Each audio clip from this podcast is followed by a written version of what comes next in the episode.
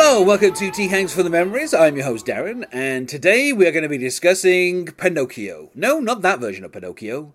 The other version of Pinocchio. Wait there, no, not that version of Pinocchio you're thinking about. The other version of Pinocchio. Yes, for some reason, at the end of last year, there were 3 different Pinocchios out there, and I was like, what on earth is happening that suddenly everyone is interested in Little Wooden Boys. This, of course, premiered on Disney Plus streaming on the 8th of September 2022, which feels weird that we're not in that year anymore. But the weirdest thing about this is, like, you think to yourself, oh, I'm sure there's been tons of films that have, like, premiered on Disney Plus. And the answer is no, there aren't. This is only the second, like, proper Disney thing that premiered on there.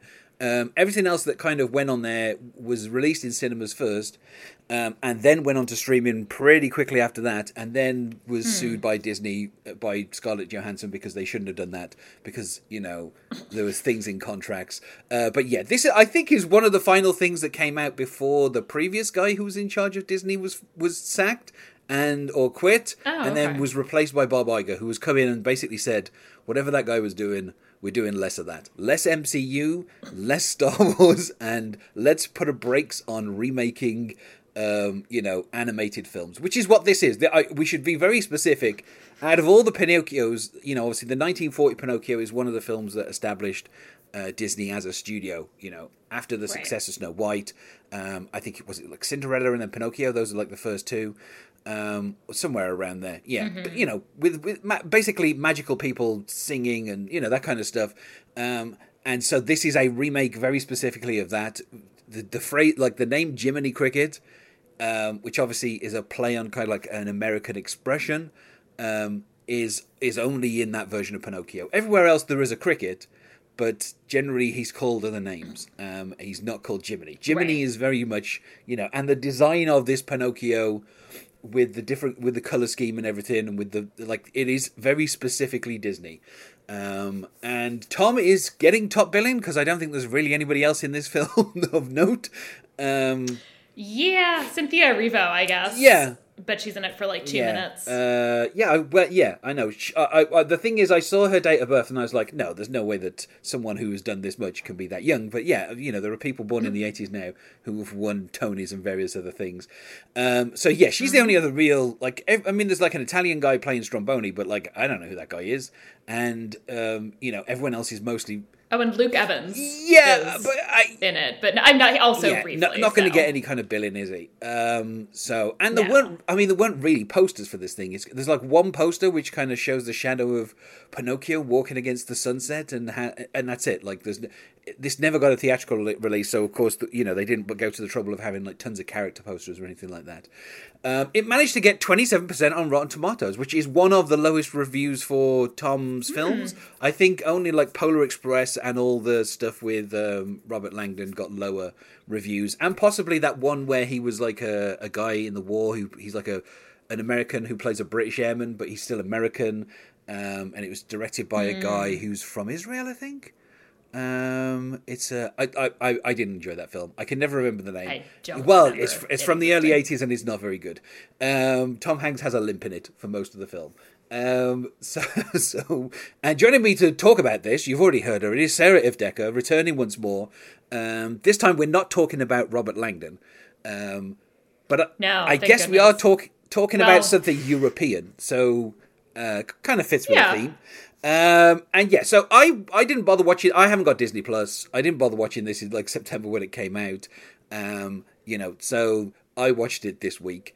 I'm assuming you're in pretty much the same boat. I don't know about whether or not you got Disney Plus. I don't want to make any judgments about, you know, people's subscriptions here, but I do actually have Disney Plus, and I appreciate Disney Plus for many things. This movie was not one of the things that I was like, wow, it's out on Disney Plus today. I need to go and watch it. Yeah.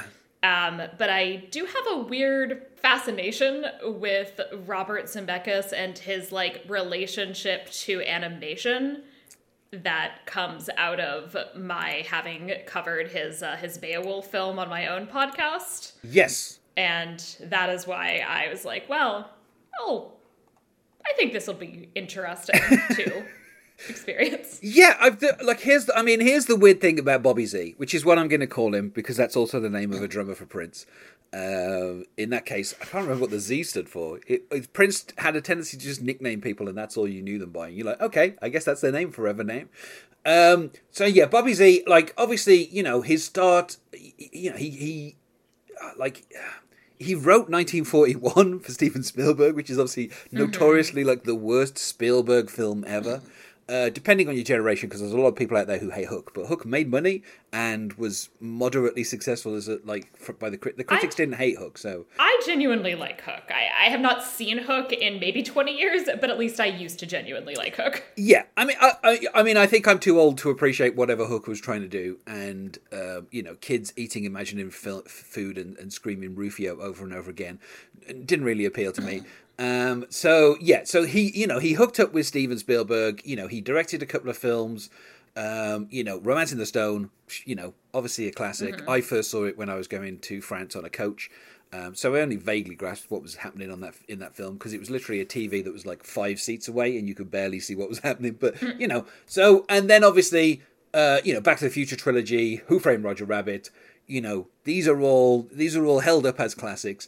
And then he starts working with Tom Hanks, and I like, this is the 4th time he's worked with Tom Hanks, but like the work he's done with Tom Hanks is kind of very odd in that, like, yeah, you know, you've got Forrest Gump, you know, highest grossing film of that year. People acknowledge it as a classic. Obviously, it can be a bit divisive because it's essentially, you know, look at this, you know, straight white male who managed to get famous.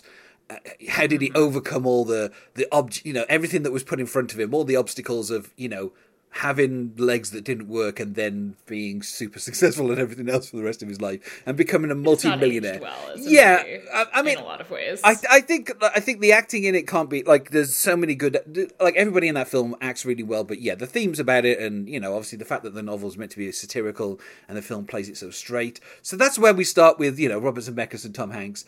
And then, you know, Robert Zemeckis, you know, he's got 5 minutes to spare while he's making...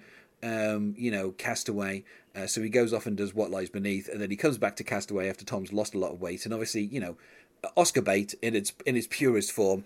And, you know, I enjoyed that film. It's a great film. Tom Hanks makes you care about a volleyball. Although the weird thing is, like, only 45 minutes of like a 2-hour film is actually spent with him on that island. There's a lot of that film that is filler around that. You know, after he gets back, there's all this stuff like where, you know, his wife has moved on and, you know, he wants to, like, kind of, I don't know, have sex in the car while she's married to this other guy. Yeah, there's a whole... I know I've seen it, but I completely just blocked out that entire part of the movie. There's a whole bunch of stuff that happens after he gets back where it's like the airline, you know, and FedEx don't want to pay money, but then they do. And there's like lots... Sounds like FedEx. They get resolved pretty quickly, but it's kind of weird. Everyone remembers, like, the crossroads at the end, but people, you know, they forget the fact that there's, like... you know, 30 minutes of stuff in between. So, you know, live action films, he's done 2 with Bobby Z. And then literally the next film that Robert Zemeckis does, and not the next film that Tom Hanks does, because he did a few more films in between, but is The Polar Express. And, you know, I've spoken about that film. It's a nightmare. It's terrible. You know, I think it just barely managed to make money because it was so expensive. But obviously, people should have been paying attention to that, because that was the start of Robert Zemeckis getting obsessed with getting a bunch of actors together in a room, sticking a bunch of ping pong balls on them, and then filming that and having everybody else do the work afterwards. And like you said, you discussed Beowulf. I saw Beowulf at the cinema. At the time, the cinema I saw it at, which is, you know, my local cinema, where I'll be going tonight, and where I was last night, they only had one digital screen to start off with, which was screen 9. So yeah, my cinema had one local, like, one screen that was digital, which was screen 9, and that is the screen where all the 3D films would be on, because that was the only digital screen they had. And so I remember seeing Beowulf in 3D, like, maybe twice. I think I saw it by myself. Lucky you. And then I went. Well, a friend wanted to see something, and it was still the only film that was really on. And I don't think he'd seen anything 3D at that point. So I was like, okay, the 3D effect was pretty good, because they spent quite a bit of time getting it correct. Makes sense. And it was a lot easier for them to make a 3D effect on a film that was effectively all CGI. Right. So. You know, I don't know about the accuracy in terms of the storyline of Beowulf. No. Yeah. The answer is no. is the short version. Yeah, but what the choice that I enjoyed that Beowulf made, is it Ray Winstone who's playing like the main? Yeah, who's playing Beowulf? Yeah, the titular Beowulf. Yeah, and like when he was on, is he on screen as somebody else? And then it's that Beowulf, and this is true of both the film and of the original story, that it starts with Beowulf when he's young and then has Beowulf when he, 20 or 30 years later. Yes. So he gets to play both the young, and that's the one benefit I think of the CGI situation.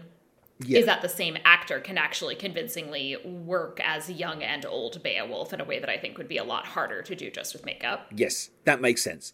And I mean, also notable that Crispin Glover is in that, and obviously he fell out with Robert Zemeckis over Back to the Future 2. So that was an interesting, at the time that was an interesting story. But yeah, also Ray Winstone in that film is ripped to hell. Like, he's super, super buff. And it was kind of funny seeing Ray Winstone's voice come out of a guy that just looked like he was at the gym 24/7. But I guess as he yells, "I am Beowulf." Yeah, but I think that's the advantage, like you say, of CGI is you can just take anybody and turn them into anyone else. And so obviously in that case, Ray Winstone was turned into a super buff Beowulf. Now then, of course, we also then get A Christmas Carol with Jim Carrey playing 19 different roles. And again, like all CGI, all motion capture stuff. Mm-hmm. It's basically like a decade of that's all Robert Zemeckis did was just three films between, the year 2001 and the year 2010. And they were just all motion capture stuff.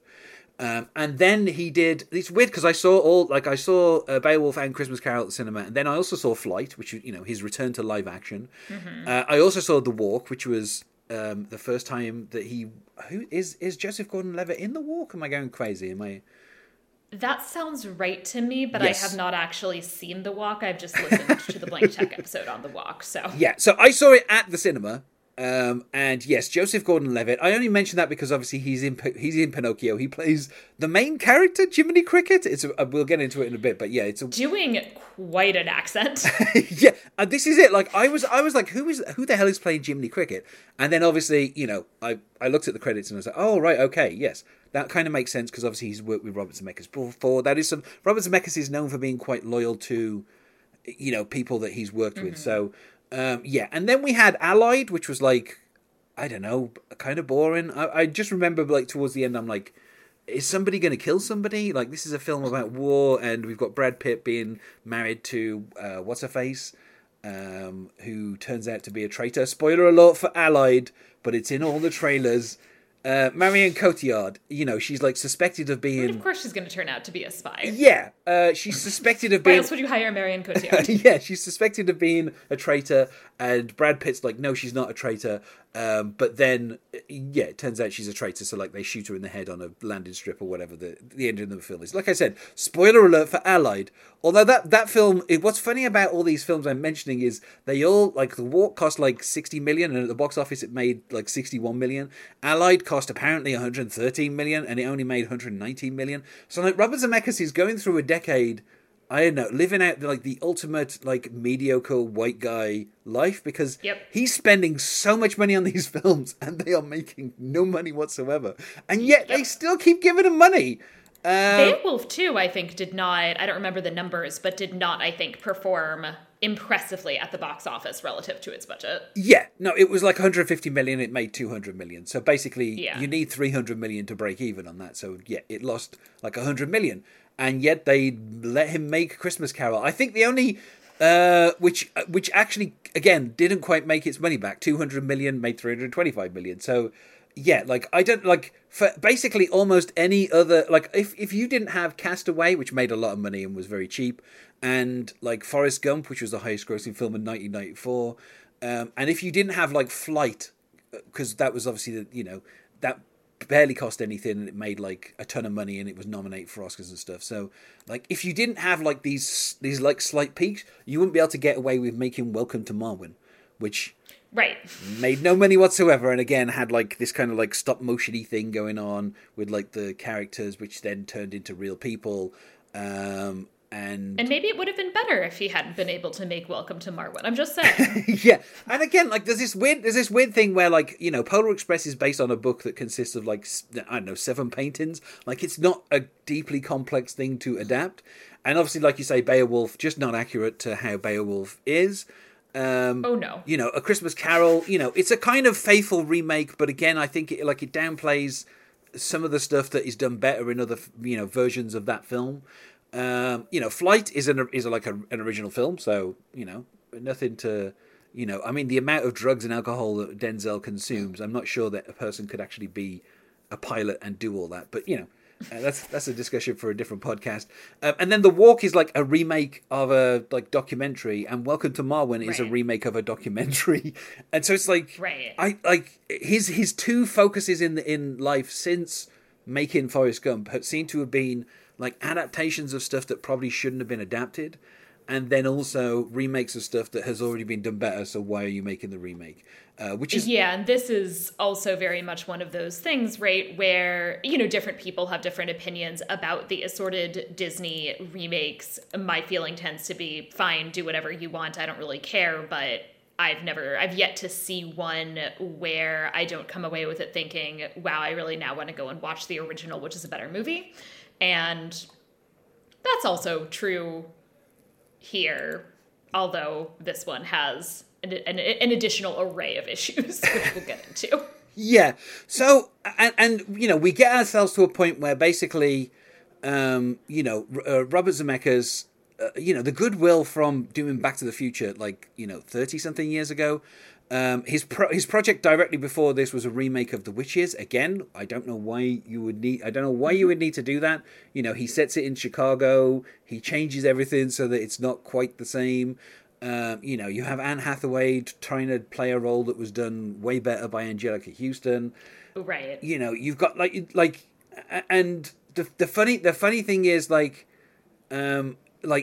Again, like it's like, why are you like that? Ended up going to streaming, so it didn't get a chance to fail at the box office, unlike some other films that Robert Zemeckis has made in the last 10 years. So, but I like, to me, it's like, I don't know what has happened in particular to like Robert Zemeckis that has pushed him in this direction of like either remaking stuff that doesn't need to be remade, or adapting stuff that has already been adapted in a better manner. Of course, you know, this probably being the apotheosis of everything that we've just talked about. You know, it's obsessed with CGI in a way that, look, I mean, here's what I'll say. I had no complaints with the CGI. Pinocchio looks fine. Like, but then you reach as I said, there were 3 Pinocchios out last year.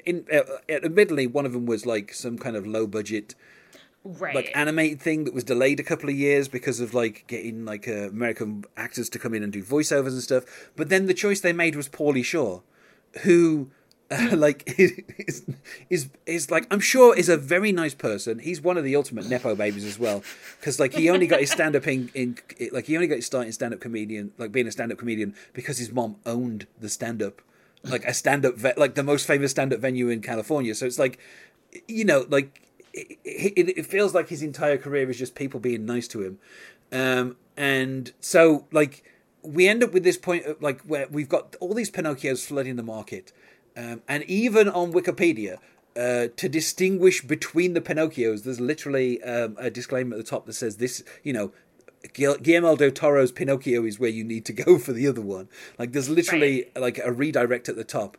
You know, and like you say, this, you know, there's been a string of, you know, Disney live action remakes, you know, which for some reason people feel goes all the way back to the Jungle Book in 1994. But really the current, and obviously there was 101 Dalmatians and, you know, and then 100. I stand by the 101 Dalmatians adaptation though. Yeah. I mean, just because Glenn Close is like killing it. Yeah. I don't know how you feel about 102 Dalmatians, which is one of those clever sequel things where they, I'm pretty sure I actually did see it, and I don't remember anything about it. The kind of current trend really begins with Cinderella in 2015. Right. And then you also have Jungle Book, Beauty and the Beast, Dumbo, Aladdin, Lion King, Lady and the Tramp, as I said before, Mulan. Lady and the Tramp and Mulan ended up kind of going to streaming. Mulan, I think, got a cinema release eventually, so it's not quite in the same category as this and Lady and the Tramp. You know, we've also had Maleficent and Cruella, which you could kind of... I mean, Maleficent is kind of a spin-off type thing. Cruella, it's really weird because it really has nothing... It's like a prequel, right? Well, it isn't even a prequel because it really has nothing to do with the actual story of 101 Dalmatians except for a few kind of like Easter eggs that they throw in. And then, I guess you could also argue that there's like the, you know... There's been a few others from other studios... but I mean, you also have like Alice in Wonderland, which Tim Burton did, but that wasn't really technically a remake because it kind of it had completely different elements in terms of the story, though it did reuse some of the characters, obviously. I see that as more of an alternative adaptation of Alice in Wonderland, as opposed of the actual source material, as opposed to like a remake of the animated Disney film. Yeah, but in this case, this is following in the tradition of like Beauty and the Beast and Cinderella and Aladdin and Mulan, where it is taking the actual story that was previously animated and remaking it practically beat for beat. And it's like, yep. And it's funny because people are like, oh, why do Disney keep doing this? And it's like, well, Alice in Wonderland made $1 billion. And then Cinderella, people might not realize this, made like $1 billion. And then Beauty and the Beast made $1 billion. And Aladdin made $1 billion. And the Lion King remake, which people obviously spent years ripping apart, made $1 billion. Like when films make $1 billion and you're a company, you're, you know, the shareholders are like, well, can you make more of that? And so, you know, and as far as I have heard also from people I know who have children, a lot of kids actually like them, who are arguably the intended audience. It's just that people who are, you know, have Disney nostalgia and grew up watching the original animated movies largely don't care for the new ones, which, you know, as one of those people, like, it's fine. You know, it's not made for me.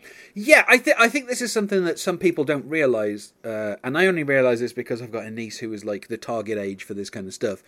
But when Toy Story happened, Disney kind of destroyed themselves because they immediately made it that kids would not sit through 2D animation.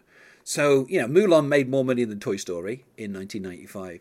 But since that point, basically every Pixar film that came out after A Bug's Life, because Bug's Life kind of almost lost money, has been more successful than whatever other animated stuff Disney put up against it. And then obviously Disney realized this, and that is why they, you know, they made Frozen and Frozen 2. Again, those both made $1 billion, and Wreck-It Ralph. And like, so, you know, even Disney realized that, you know, computer animation is the only thing kids want to see.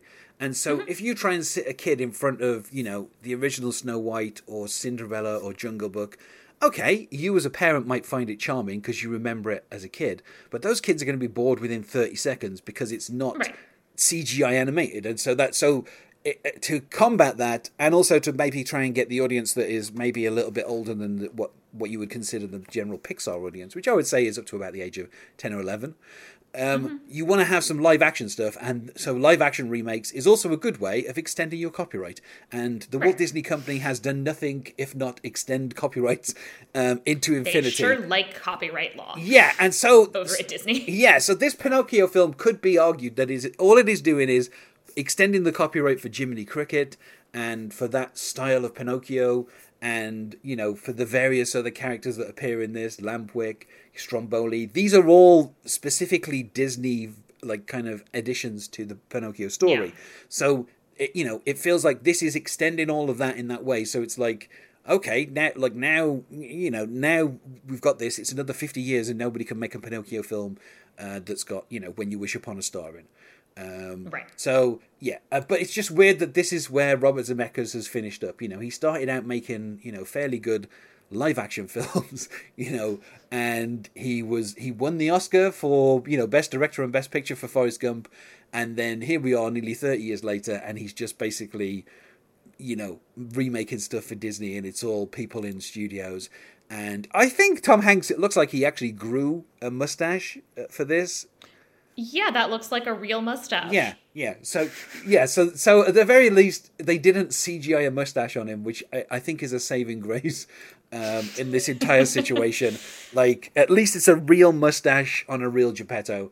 And obviously, we'll talk more about the performance as we get into the discussion of the film. But I will say this about Pinocchio. I don't care. Like, give me any adaptation of Pinocchio. I literally do not care about it. I don't care about a childless man who decides to make a puppet that comes alive, that has to learn some lessons, and eventually turns into a human boy. I don't care about any of that. I don't find anything interesting about that story. The premise doesn't interest me. I'm like, it doesn't make any difference. In the original book, things like, you know, the nobody's ever really kind of adapted the original book properly. They just take the basic premise of a puppet who wants to be a real boy, because in the original book, you know, there's like a talking cricket who appears and Pinocchio kills him within like a page. Like, he appears and then Pinocchio gets scared and then he throws a hammer and it accidentally kills this cricket. So, which would have been a great thing to happen in this film, of like, if someone just... That would have been hilarious. Yeah, if they'd have killed off Jiminy Cricket like in the first like 3 minutes, that would have been really funny. Obviously, they can't do that. But we should talk a little about the other person responsible for this film, which is the person adapting, you know, the original Adventures of Pinocchio, and that is Chris Weitz, who is co-director of American Pie, and who wrote the original script for Ants, and was a writer on The Nutty Professor 2, The Clumps. And is probably best known for directing About a Boy. And then he also did The Golden Compass and Twilight Saga, New Moon. He actually co-wrote the adaptation of Cinderella. So that is why, you know, Disney have obviously kind of gone back to him for this. He also did some rewrites on Rogue One. And he wrote a film called The Mountain Between Us, which is about Idris Elba and Kate Winslet getting stuck on a mountain and, you know, using each other for warmth, let's say. But yeah, so like, it's weird that like the guy who like co-directed American Pie is like adapting Pinocchio. Like, it's such a weird... He has a weird career. And I will say, I appreciate that the guy clearly has a sense of humor about himself. That, you know, he's guested on the Flophouse and clearly is like okay with the fact that people make fun of some of his movies, and rightfully so. I mean, I actually will say that the Twilight movies in general, I think, are solid, like, good, bad movies. Yes. Like, they're good to watch and make fun of. The Golden Compass movie is, in my opinion, atrocious and morally bankrupt. But... And it's also half a movie. It finishes with the climax as if it's setting up a sequel. Well, it's really awkward. Well, I mean, because there are sequels. Yeah. I mean, but it ends very shortly before the book ends, which is like a really weird choice. Like, I think almost I would find it less annoying if it were half a movie as opposed to like 90% of a movie. Yeah, that's what I mean. Like, there's a feeling that like there's a bit more of the film to go, but it's like they're saving it for the sequel, so they stop there, and then the sequel never arrived. So it's like... Yeah, and if I remember correctly, it's that specifically they end it basically in a way where they're like, well, the actual ending of the book is like a real bummer and we don't want to end there. Yeah. So, but yeah, I mean, you know, an odd career. Like we say, you know, and here's the thing. I mean, I have watched all of the American Pie films. I love American Pie, saw it at the cinema, saw... you know, the sequels that were released at the cinema. I own all the spin-offs. I own all the American Pie spin-offs, even though they're all terrible. But, you know, they have a certain sense of... Like, you know, like, it just makes me nostalgic for 1999 and all of that. So I'm like, you know, I enjoy it. So that's the one thing that I would say. And the commentary, like, when I bought American Pie on DVD, it has a commentary from the cast and the directors. And on that, they all, you know, they're all obviously very good friendly, and, you know, they make a lot of jokes about the film and they point out like continuity errors and all kinds of stuff like that. So, you know, like you say, he is a person who has a sense of humor and is willing to kind of poke fun at stuff. But then he also wrote this film. So we're like, we can only forgive you so much, Chris. Like, at a certain point, you know, like there's literally a moment in this where Jiminy Cricket goes on like a long rant about stones on a path. and says like, oh, what if a wheel hits that? And it's like, why is he? And then obviously it's a setup for later on, but like instantly you're like, this, what is going on in this script? It's one of those things that I just wonder, like, Chris, did you think that you were doing your best work here? Yeah. So, but, I recorded Elvis way before the Oscars, as we record this, to peek behind the curtain. The Oscars are tomorrow, but we've already had the Razzies, and this film won worst remake, ripoff, or sequel. Ahead of Firestarter, Jurassic World Dominion, 365 Days, This Day and the Next 365 Days. The two sequels for that came out on Netflix like pretty much within a few months, and then Blonde, which I guess is what is that, a ripoff? I guess because they got the category. Yeah, the category is remake, ripoff, or sequel. So I'm guessing that's the ripoff in this category. Also, this was nominated for worst screenplay. Fair. And it didn't win. Blonde won that. Tom Hanks did win, but not for this film. He won for Elvis twice over, I think. Yeah, as worst. Hearty congratulations. As worst supporting actor and worst screen combo, which was put as Tom Hanks and his latex-laden face and ludicrous accent. That was the combo. So. He was nominated for Geppetto in this film, but he's lost out to Jared Leto for Morbius in the film Morbius, where he plays Michael Morbius. And I will say, in terms of his role as Geppetto, I have genuine sympathy for Tom Hanks in that the guy literally must have just been acting to nothing for the entire movie. Yeah. I mean... in all of his scenes, there is not a single additional... person. I don't know. I mean, and I don't know. I mean, could I don't actually know how they did it. I didn't look this up, but I don't even think they could have really done the green screening thing with Pinocchio, just in part because I feel like the size is so awkward. He keeps picking him up and putting him down. I mean, I would think that there might be a couple of times where they have an actual Pinocchio there, but I don't know. We'd have to wait until all the kind of the CGI breakdown stuff comes out. So I mean, this film had effectively been in development since 1985, when originally Jim Henson was going to make it, and it was going to be directed by Steve Barron, who I think is the director of the first Teenage Mutant Ninja Turtles film, and then in the end, he ended up making a different film, but not with Disney. And then obviously, around 2015, they said that they were going to make this film. Chris Weitz was announced as the writer because obviously he'd already worked with them on Cinderella. And then it just took a few years before various different people came in and out. Mostly it seems British directors. Sam Mendes came in and out, and then Paul King, who I think has directed both Paddingtons. And so, gradually, and also Simon Farnaby, who wrote Paddington as well, was also put down as a director.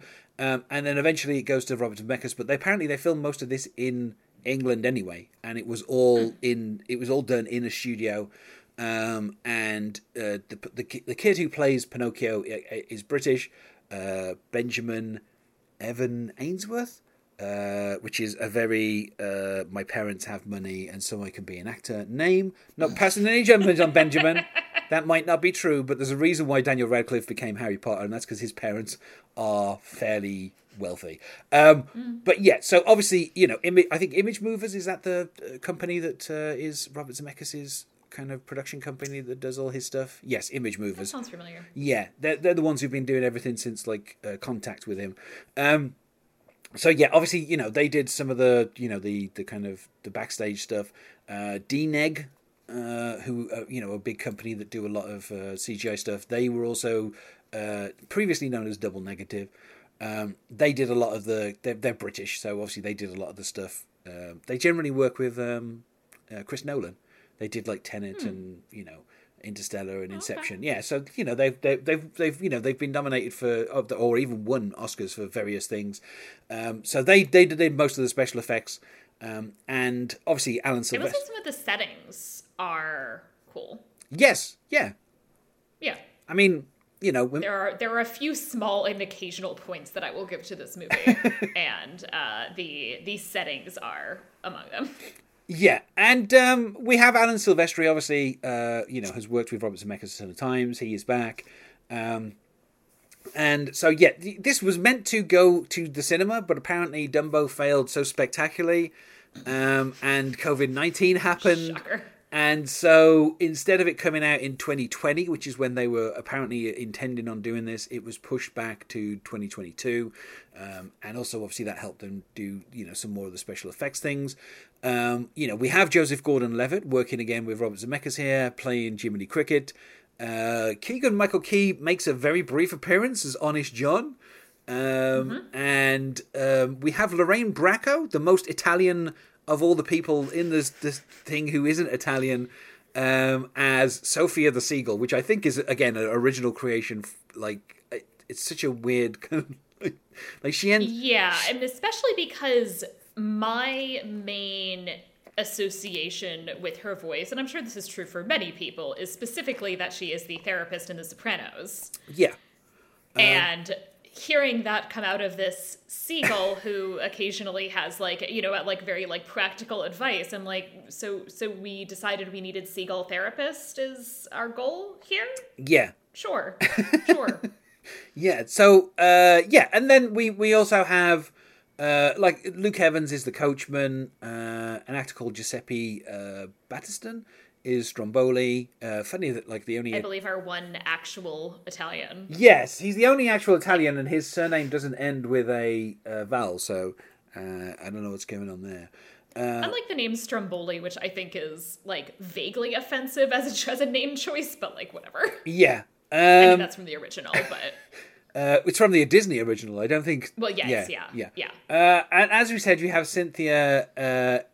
Erivo, yes, as the Blue Fairy, who comes in for one scene, sings the middle part of When You Wish Upon a Star, and then disappears. Yeah, I wonder if she was just really busy, because I also... So it's been a long time since I watched the original Pinocchio, and that has never been one of my favorites, but I did look up some stuff about the plot of the original Pinocchio, and the Blue Fairy is in a lot more of that, as far as I can tell. So I feel like she just, like, had some other stuff to do or something. I seem to remember her popping back a couple of times as Pinocchio learned his lessons, and but no, instead I think what they've done is they've taken the returning parts of that and they've given them to Kayan Lamia as Fabiana, who is like the puppeteer who... Right. Yeah, yeah. She comes back and you know, towards the end, and you know, she's got a leg injury, which obviously disgusts Pinocchio. He doesn't like disabled people, and so he can't talk to her.